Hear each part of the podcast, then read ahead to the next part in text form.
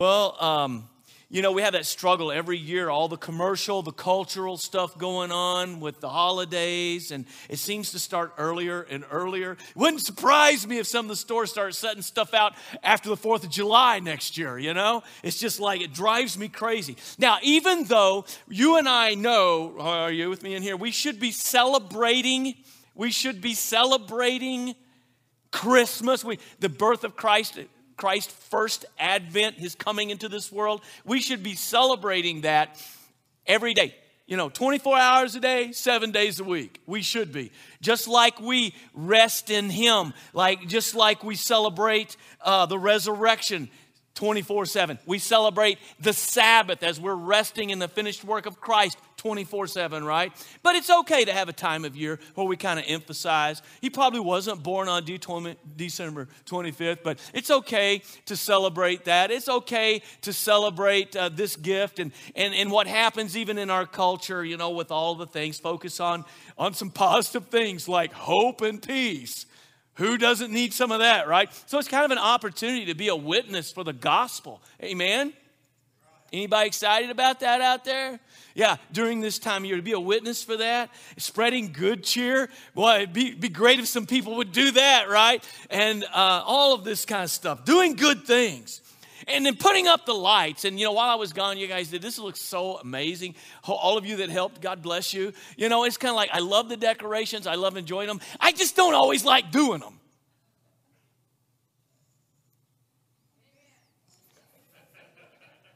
I see a lot of our guys looking at the corner of their eye at their wives and kind of like,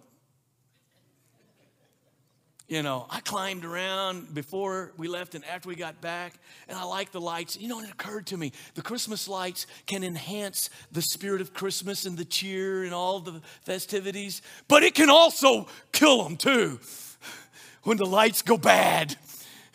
How many of you know it's like they're not supposed to all go out when one bulb burns out? But the bulb didn't burn out, it was just a little bit loose. And then you got to climb back on the roof when you get home from, like, say, a trip, and you got to climb all around there, wiggling every light to find the one that's loose. And it's like you start way down here, and it's like the second to the end. I should have started on the other end. I mean, the person I'm talking about should have started on the other end. And then just, they all come back on. Oh, they can be frustrating, uh, but they're, they're wonderful. We get all into this and, and we enjoy it. It's just a special time of year. The kids are all excited. Um, but you know what I think? I think Christmas got started even earlier than what we realize. In fact, you know, uh, people feel safe today. The idea of baby Jesus, you know, it's like the story I always tell of the five year old who they go to the, the nativity scene at the drive through. He grows up there, he gets out of the car, he goes up there and looks at it and comes back and says, Mom, baby Jesus is the same exact size he was last year. Like he didn't grow any, right? But it's like people want to keep him there. They don't want to think about and focus on the fact that he came so that he could go to the cross, be the perfect representation of, of lost humanity and a perfect holy God, and bring the two together by his atoning death on the cross and the power of his resurrection. You know, that, that part, you know, sometimes people don't want to think about. So let's, uh, let's find out who he really is. And the beginning of John's gospel, if you're open to it, it has a, it has a ring to it that sounds familiar, does it not? Kind of sounds like Genesis 1 1. In the beginning.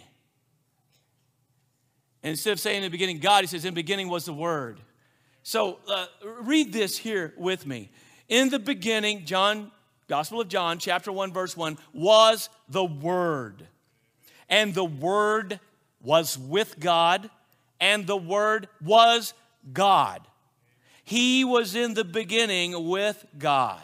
All things were made through him, and without him was not anything made that was made. In him was life, and the life was the light of men or mankind. The light shines in the darkness, and the darkness has not overcome it. Drop down to verse 14.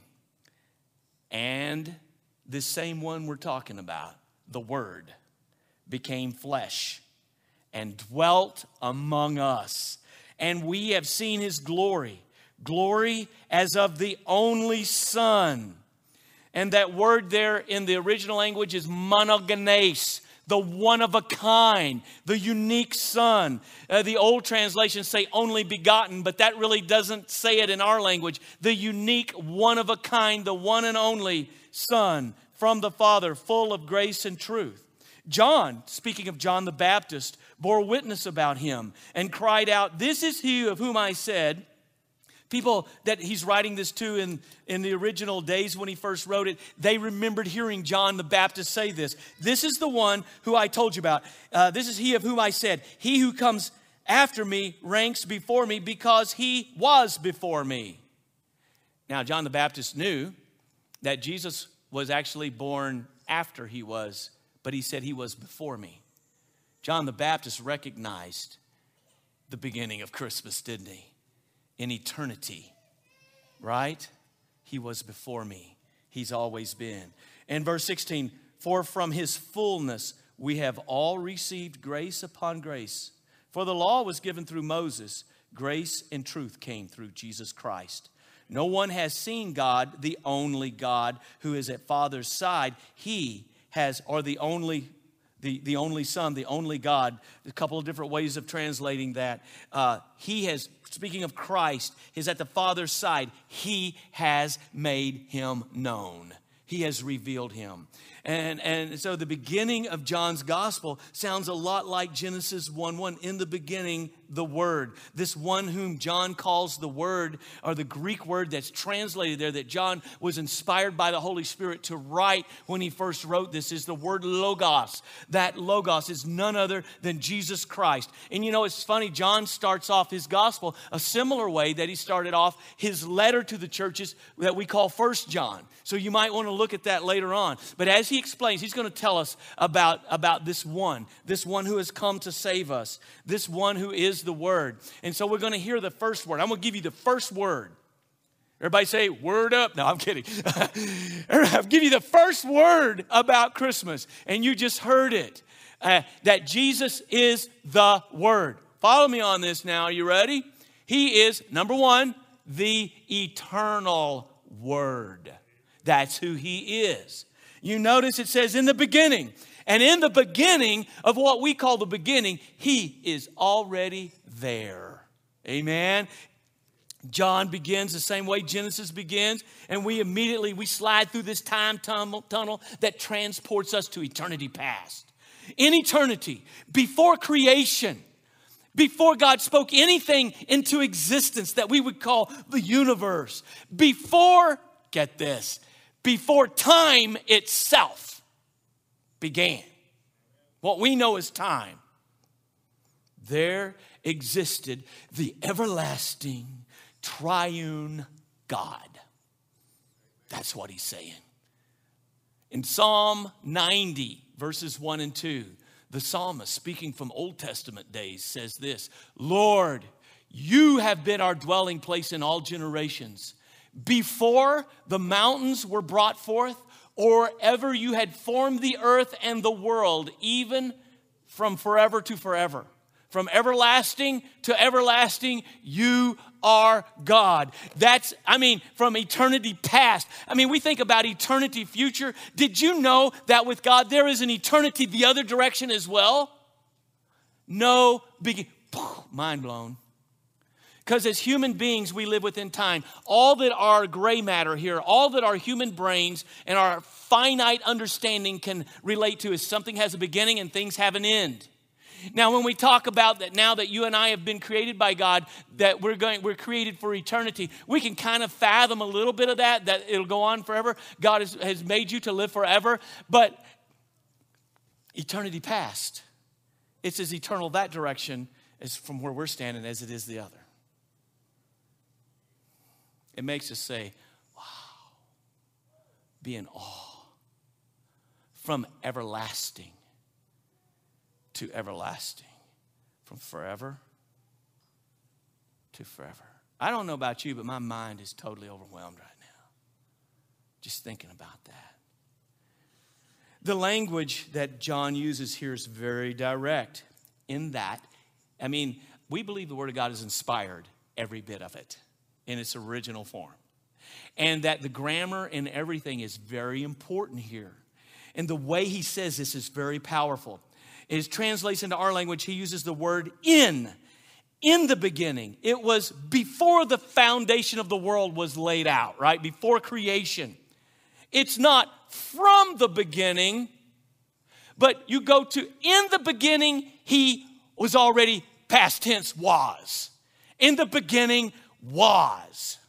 How about that? He's already there in what we call the beginning. So, in the beginning, he already was. It excludes the idea of origin. So, for this baby who ended up being born in the uh, in, in the in the cattle in the in the and actually the little stall there, the stable there where livestock were kept, and there was a manger, which you and I better know as a feeding trough. Our, our nativity scenes probably don't look anything like what the real scene looked like. I mean, there was no room in the inn. They stayed where the animals stayed. That's where it was. That that baby that was born there had already existed from eternity past. There is no origin to who he is. That's what John's trying to tell us. And if you look at the grammar, he uses what's called the imperfect tense of a word that is translated as a to be, uh, a to be type verb. It excludes the idea of origin. If he wanted to tell us about the origin of Jesus Christ, he would have not used grammar and language like this. Instead, what he's doing uh, is he's telling us there is no origin to who he is. In the beginning, he already was. Now, there was a time of the origin for his humanity when he became flesh, and we've already read that in verse 14. But there was no origin to his essence. That's why I keep referring to it as who he is. Therefore, John's testifying to us that Jesus is divine. He's testifying to us about the deity of Christ. In the beginning, Christ already was. In the beginning was the Word. He refers to Jesus as the Word. This is not the only time that John does that. Now, there are several words that could be translated Word He's not talking about a mere spoken word here. That's not what he means. It indicates more than that. It goes deeper than that. Because what are words? But the expression of an idea. Are you following me on this? You got to put your thinking caps on a little bit here, okay? The expression of an idea. The word means the logos is the expression or thought as embodying a concept or idea. That is, Jesus is the exact expression, He is the embodiment of God. That's what he means by logos the expression, the embodiment of God. See, the word is not merely the name for an idea, but, an, I, uh, uh, but it is the idea itself expressed. That's why the writer of Hebrews says it this way. Are you ready? Let's go to Hebrews chapter 1, verse 3. Ready? Boom, there we are. See it? Write it down. You can look it up again later, all right?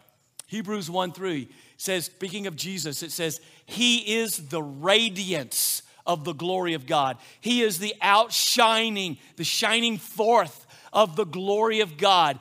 And this is what else He is the exact imprint of his nature. Whose nature? God's nature, the very essence of God. It's like an imprint. And the word there is one that is used when you stamp an imprint of an image on a coin. You could use it that way. That Jesus is the exact imprint of the essence or the nature of God. And he, who? Jesus, upholds the universe by the word of his power.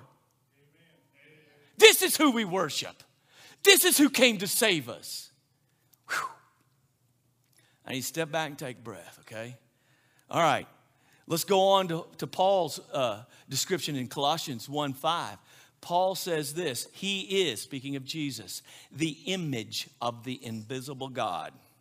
He's the visible expression the invisible God. That word translated image there is a Greek word that we're kind of familiar with these days. It, it started with computers, it's the Greek word icon right because we you have a program and you have this shortcut on your desktop right uh, uh, called an icon and you well used to you clicked now you tap right We've gone from click to tap. What's next? I don't want to know.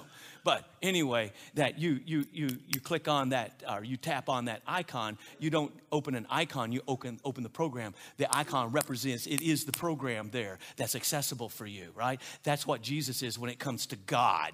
You click on Jesus, you get God. You don't just get some prophet. You don't get just some teacher. You don't get a myth. You get God. He is the icon. He is the image of the invisible God, the firstborn of all creation. So he says, in the beginning, are you still with me? In the beginning was the Word, and the Word was with God, and the Word was God. With God was God.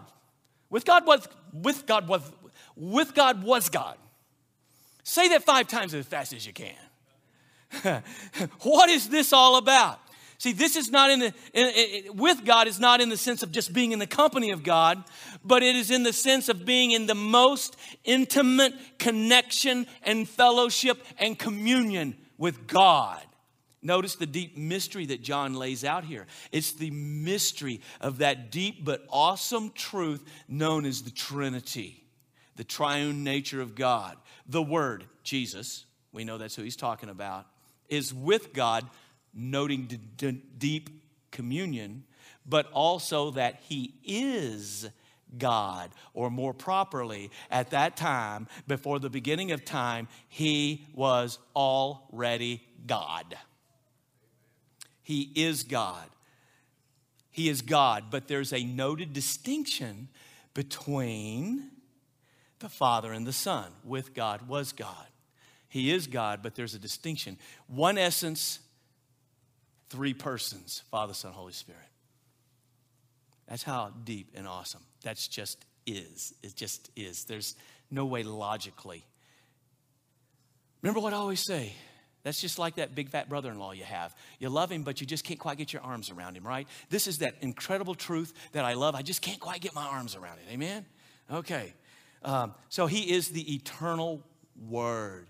He is, he was, he always has been, he always will be. So the beginning of Christmas, there is no beginning. In eternity past, this was on God's heart when he knew, he always knew you're going to need a Savior. Amen? He's the eternal Word. He's the Word, but He's eternal. Secondly, He's not only the eternal Word, He's the creative Word.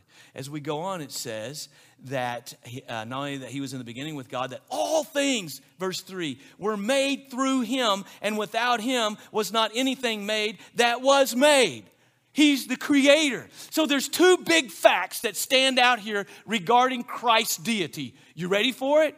First of all, Christ himself was not created, he's always been. Amen? Secondly, everything else that has been created was created by and through him. That's what he's telling us here. It's like as you see the order in the system of God himself, that you think about the persons of God, Father, Son, Holy Spirit. The Father was the architect, but Jesus was the primary agent of creation. In 1 Corinthians chapter 8 verse 6. You ready for 1 Corinthians 8 6? Here it comes. 1 Corinthians 8 6. Paul says, Yet for us there is one God. There's not three, one God, one essence, the Father, from whom are all things. See that? From whom are all things and for whom we exist. Follow me closely here. And one Lord, Jesus Christ, through whom, created through Christ, through whom are all things. And guess what? Through whom we exist. He didn't just create it and back away, He's upholding it. So we're not only created by Him, through Him, for him through whom we exist. That is so powerful. He's not only the creator, he's the sustainer, right? He didn't just back away, he sustains the universe. Um, the next place I want to refer to is Paul's reference to that in Colossians uh, chapter 1, verses 16 and 17. Colossians 1 16. He says, For by him, who's he talking about? Talking about Jesus. He's talking about Jesus By him all things were created in heaven and on earth, visible and invisible, whether thrones or dominions or rulers or authorities, all things, Paul confirms, were created. Here it is again. Are you ready? Through him and for him. Let it sink in. Verse 17. And he is number one. He is primero, right? He is before all things. And in him all things hold together. Even the atoms would fly apart was it not for his sustaining hand on all these things. He was not created, he is the creator. He's the eternal word. He's the creative word. He didn't merely create, listen to me, he didn't merely create all things for God, he created all things as God. All things came into being through him. The Word spoke, and a universe came into existence. As the creator, he is the origin, he is the source of all life. But think of this for a second. I'm gonna step back. I gotta think about something. I got a thought. I got a thought that jumped right in here that I gotta think about out loud. All right? So I'm to express it right now. As creator, he spoke and universes flew from his fingertips. Spoken word. But as Savior, he had to be born into human flesh, live a life of perfection, go to the cross, suffer, die, shed his blood, conquer death, sin, hell, the grave, and be resurrected to buy redemption for all of us. Sounds like it was a whole lot more involved and a whole lot more trouble to save you and I than it was to create universes. Mm. It's just a thought that just come on me there. He's the eternal word. He's the creative word and he became, hallelujah, the incarnate word. Amen. Incarnate. Now, incarnate is an old word, and it kind of comes from the old languages. In and carne means, right? If you know Spanish, it means flesh, right? You get uh, chili con carne, it's going to have some meat in it. Uh, you already knew that. I'm sorry. Um, that's good. So when we say incarnation, so basically that means infleshment. So he is the incarnate word. That you, you, hear that incarnate thrown around a lot during Christmas, and I wonder how many people really think about what that means. These verses that come here are the climax of all that John's been leading up to in this prologue here as he starts off his gospel. He starts in the beginning. Up to this point, we've been told that the Word is a person and that he is eternal. He is, in fact, a member of the Godhead. He is one who was there at creation. Indeed, He is the creator. He is distinct from, yet intimately in fellowship with, and one in essence with God the Father. We see that there. He is the source, he says, of light and life. We've not been told yet by John who this is. And now in verse 14, he tells us who he is. He says, and the Word became flesh. There's your incarnation. The Word became flesh and dwelt among us, and we have seen His glory glory as of the only Son from the Father, full of grace and truth. This one John has been introducing is Jesus Christ. He is greater than the law. He goes on to talk about how that um, the law was given through Moses, but grace and truth came through who? Jesus Christ. He's the one. He's the one. He is full of grace and truth. The law was a revelation of God written in stone. The Lord Jesus Christ is the revelation of God manifest in human flesh. He dwelt among mankind. He is the full and He is the final revelation to us human beings of God. Now, this translation here, the word became flesh, don't just fly past that. That's right on with the Greek, became flesh. Now, there's an older translation, like King James will say, was made flesh. That doesn't quite get it in our language, I don't think. That's a little sloppy. He was not made because he already existed. The grammar here in the original language agree with this that he who was already existed became. He became flesh. He already existed. And the Greek word dwelt and dwelt among us is a word that you guess how you could you could translate that word tent or tabernacle. He literally, you could say, and it's used in this form where you could translate it as he tabernacled among us, right? Because this flesh is just our tent, right? Our tabernacle that we live in. Amen. That's so John, this is not a coincidence. John's kind of playing upon words here, playing upon Old Testament history and imagery. You remember the tabernacle? Was God's means of dwelling in the midst of his people in the Old Testament days. The tabernacle was a visible representation of God's presence. In the beginning, the Shekinah glory of God glowed out of that tabernacle, that God's presence is everywhere, but he manifests it particularly right there. And that, and so God, uh, John's saying that God came and God Himself tabernacled among us. This is so much better than the Old Testament tabernacle. Amen? How much better? God's glory was once displayed in that, but now God's glory in the flesh in Christ Jesus. God Himself has come down to us in the flesh in real time. God has walked among us, not as a phantom or not as an image, but in the flesh as a real human being. He was fully God still, but he also became fully human, complete with a human nature. If you've been tuning in on my Wednesday night classes last month, we've been doing some of the major doctrines. And we studied the doctrine of Christ, the dual nature of Christ. And those of you who are here, you remember the hypostatic union, all of that stuff we studied. That's what this is all dealing with. That's what this is talking about. The dual nature of Christ, fully God, fully human. It's, it's undiminished deity within pure humanity. He didn't have a sinful nature like I was born with, but he was pure human nature.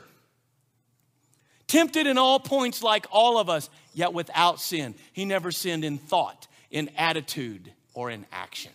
Had he done that, he would have had to die for his own sins. But because he fulfilled every part of the law perfectly, and because he did that, he is the perfect one to take your sins and my sins to the cross, make the payment on it, so that God can give us grace upon grace that He talks about. He can pour out His grace upon us. Grace is giving us what we do not deserve and could never earn. God can do that and still be true to His perfection and holiness because He didn't overlook the sin and let it into His presence.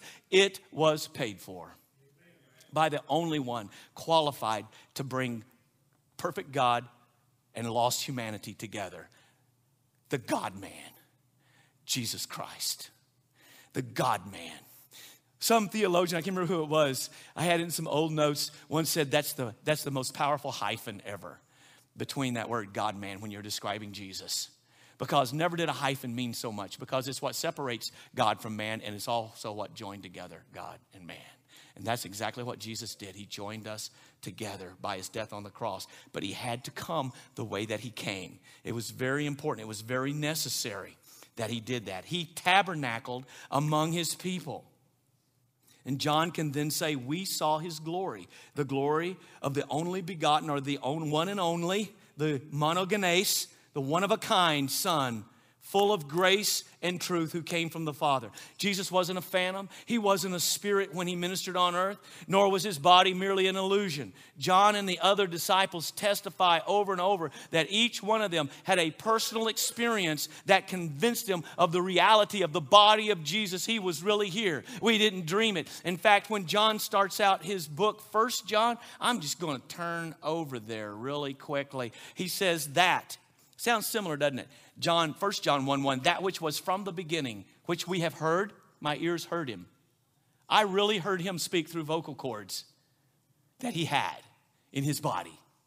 We heard. We have seen with our eyes. My eyes actually saw him in the flesh. John's given some testimony here. He's a witness, right? What does a witness do? Testify. Here's what I heard. Here's what I saw. Here's what I felt. Here's what I know. First hand testimony. Says, My looked upon with my eyes, our eyes, which we, because he's not the only one, looked upon and have touched with our hands concerning the word of life. He says, A life was made manifest, and we have seen it and testified to it and proclaimed to you the eternal life which was with the Father and was made known to us, manifest to us. He says, That which we have seen and heard, we proclaim also to you, so that you too may have fellowship with us. And indeed, our fellowship is with the Father and with his Son, Jesus Christ. He said, We're writing these things so that our joy may be complete. Hallelujah. Wow, this is powerful stuff. This is what he's saying. Um, even though John's emphasis in his gospel is on the deity of Christ, he makes it clear that he came in the flesh. He really did. He was subject to sinless infirmities of human nature. We see him become physically weary at one point. We see him get thirsty and need a drink at a well at one point. John points out that he wept and that he bled. Yes, the whole thing. But he did it in perfection, unlike all of us. So he makes that clear. So, how was the word made flesh? Well, you and I know as we read on in the Gospels and we come to Luke, and Luke really goes into detail about the virgin birth. That's how he became flesh. That's how perfect God entered into sinless humanity as a, as a, as a perfect human. I mean, that's how he came into this sinful world, I should say, is through the virgin birth, the seed of the woman. Remember all the way back in Genesis chapter 3, where he said the seed of the woman would come and crush the enemy's head, right? Where you and I know enough about biology, even though people in our culture and world are really mixed up about biology. I think most of you know much about biology, about birds and bees, you know, and about the seed and the egg and all of that. And we know that the male doesn't, I mean, the male is the one who has the seed, not the female. She has the egg, but he says the seed of the woman. It makes no sense. Lord, we need to have a talk about this, you know, so that you understand how you supposedly created. No, God knew exactly what he was saying because it was that a woman was going to have a child child without contact with a man. The seed of the woman. He's going to come. There's only one that ever fit that bill, and that's Jesus Christ. That's why the virgin birth is so vital to this whole teaching to protect the purity of the humanity of Christ, because in Adam we all sin. Paul tells us that. We all inherited that sinful nature from Adam. In Adam we all sin. We're all sons of Adam from our father to his father to his father to his father, to his father, all the way back to Adam. There's a gap here somewhere because when it came to Jesus coming into the world, there was no Adam, born of a virgin, of the Holy Spirit. It's very powerful and it's very necessary. So here's what we're getting to. And I don't know where I first heard this, where I first saw this. I don't know who first should be attributed. It was in some, you know, I copy notes from old notes, and through these years that I've been teaching and preaching and studying and learning and trying to grow in my relationship with the Lord, I write things down. I don't always put where I first got it, but this is a statement that's not original with me, but it's been echoed through through decades, maybe centuries, that Christianity is Christ, and Christ is God. There it is boiled down. That's it. The most obvious and important connection John makes is this, folks. We're talking about the beginning of Christmas. The God who created the universe is the one who was found lying in Bethlehem's manger. John wants us to know that this Jesus that he introduces is the promised Messiah spoken about by all the prophets. And more than this, the Jesus who is the Messiah is the Savior, and He is God. All of that our Lord did not begin to be in Bethlehem. He did not even have his origins in Genesis 1 and 2 when the world was created. He was there. He already existed. He was there with God. He's there as God. That's what John tells us. In the pagan religions, the God, know, always trying to produce counterfeits, right? Because that's what Satan is, a counterfeiter. In the pagan religions, the gods have come down to earth in some form, but never was there an incarnation like that of our Lord Jesus. So, too, in some of the false religions, men are promised that they will become gods, but never that God would take on humanity like what John describes here. and come to save us the way Jesus does. He's not just the eternal word and the creative word, the incarnate word. He is the final word. He's the final word. Hebrews 1, we're going to go there in a couple of weeks, Lord willing. 1, 1 through 3 declares that in these last days, God has spoken to us through his Son. Jesus is the final word from heaven. If you're looking for something else, if you're looking for some other sign, some other thing to convince you, you're not going to get it because in Jesus, he said it all. There's nothing else, there's no one else. And that's exactly what the apostles said in preaching in Acts chapter 4, verse 12. They said this, nor is there salvation in any other, for there is no other name under heaven given among men by which we must be saved. There is no other name. He's the final word. And he's the final word concerning grace. He has both fullness of grace and truth, it says in verse 16 and 17. Grace is God's favor and kindness bestowed upon us. We can't earn it or deserve it, right? Aren't you glad that God gives us both grace and truth? If He dealt with us only according to truth, none of us would survive because we're all sinners. But He deals with us on the basis of grace and truth. Jesus, in His life, His death, His resurrection, met all the demands of the law on your behalf. Did you know that? On your behalf. Now, this is the amazing thing that just blows my mind. I haven't got this up there, but in Romans 8, verse 4, it, it, it, verse 3, you got to hear this, okay? Before we close. Paul says, for God has done what the law, weakened by our sinful flesh, could not do. How? By sending his own son in the likeness of sinful flesh and for sin. What did Jesus do? He condemned sin in the flesh.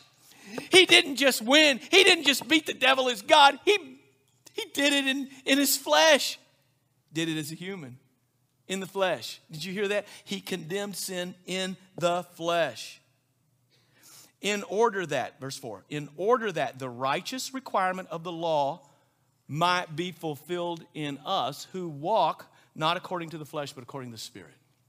Those of us who have trusted God and we're, we're walking in the Spirit, we're following the Holy Spirit, we're following the Lord.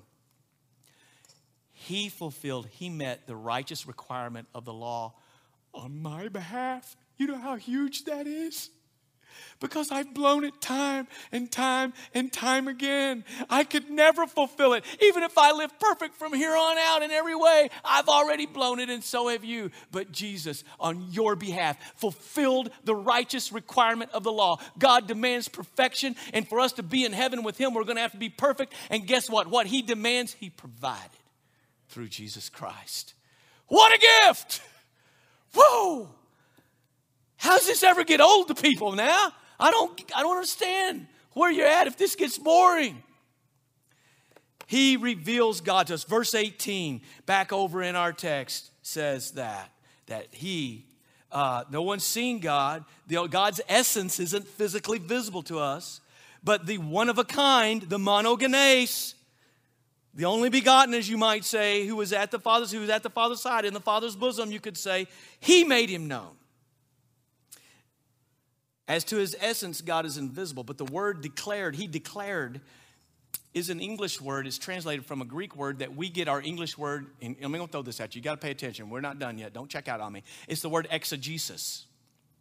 He exegeted God to us. Now, let me explain what that means. That means to unfold, to bring out. When I'm teaching, here's what a preacher and teacher should do we should exegete the passage. That is, that we read the Word of God and unfold out of it. Here's what it says we unfold it uh, to explain it, unpack it out. There's a difference with a lot of people teach using eisegesis, where they have a thought or an idea and they try to find a scripture to cram it into and make it fit. That's not what we want to do. We want to take it and let the Word of God bring out the truth. So, so this is what Jesus did. He unfolded, he, he declared, he explained, uh, God. He exegeted, He led the way. He of God for us. He explains God to us and interprets Him for us. We simply cannot understand God apart from knowing Jesus Christ. There's no way. And because of all that He did, He's been here. Now we have a Savior who is not only qualified to die for our sins, but we have a God who not only knows everything, but He knows what it feels like to be in the flesh and your back hurt Wanda said, Amen. It's so good to have Sister Wanda back with us. She's been down with her back. Keep praying for healing upon her with that. He knew what it was like to be beat with a whip and be crucified.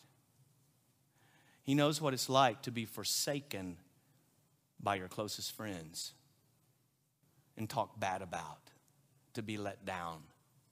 He knows what that feels like because he's been here in the flesh in real time. He experienced it, tempted in all points like us, yet without sin. He knows. He knows.